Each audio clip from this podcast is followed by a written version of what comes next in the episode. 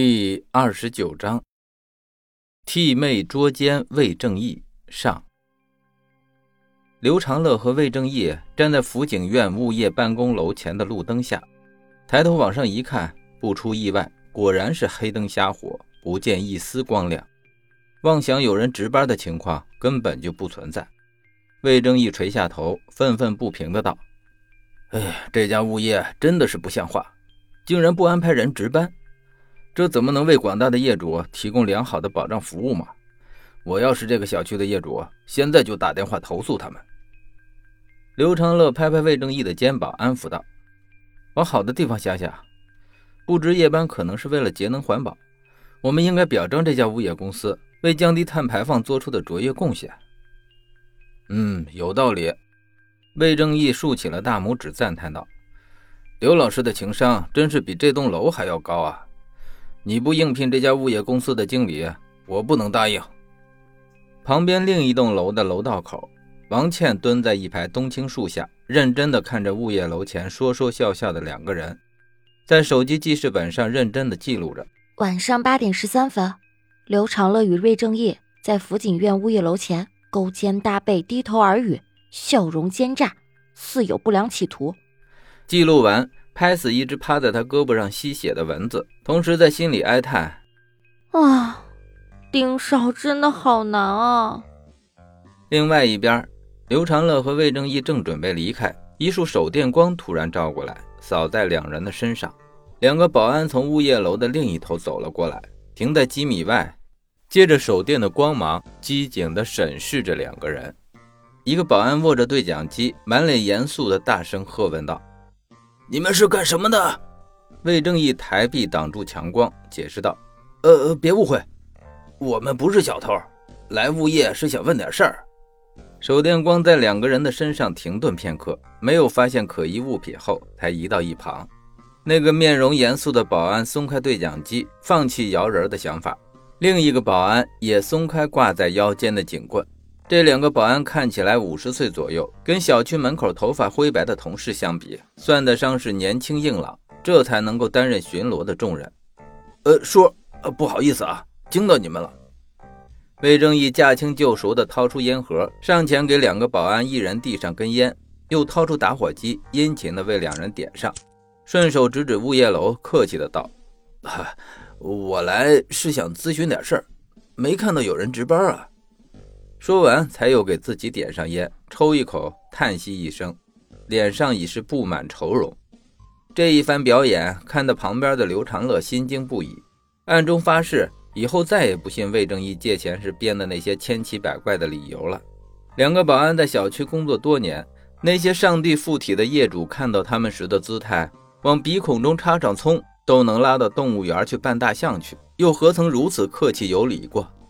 严肃保安长吐口烟，只觉得神清气爽，腰杆子都挺了起来，和颜悦色的道：“办公室晚上是有人值班的，小区业主要是有事就会打电话，要没人找，值班的人就睡了，没有人会傻乎乎的瞪眼等到天亮。”说完，一拍胸膛道：“你有啥事儿说来听听，坐办公室的人我都熟，只要不是啥为难事儿。”自己人能帮就帮了。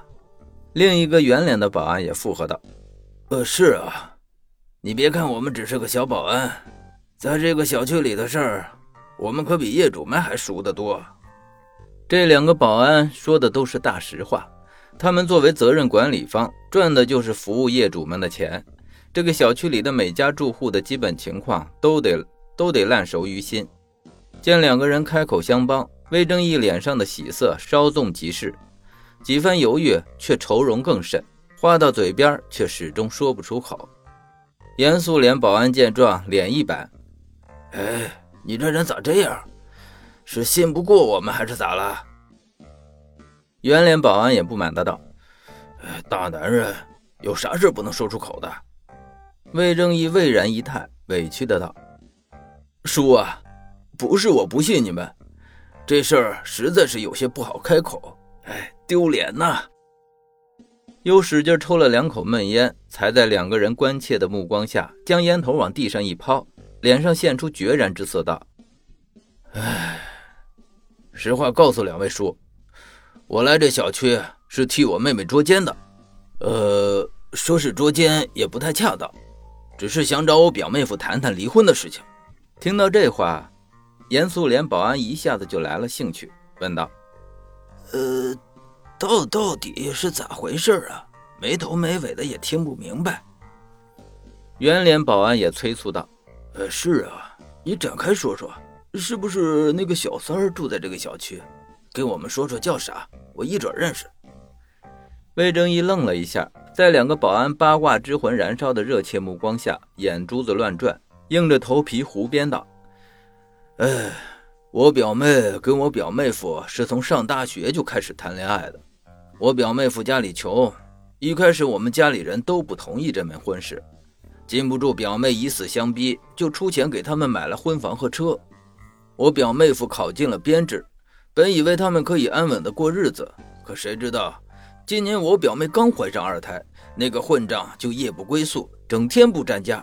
我表妹翻他手机才发现，原来他在外面找了个小三儿，狗男女两人平时就在这个小区私会。哎，可怜我表妹挺着个大肚子，还要在家照顾孩子。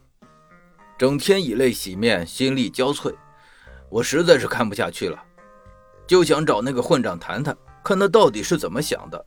要是离婚也干脆点。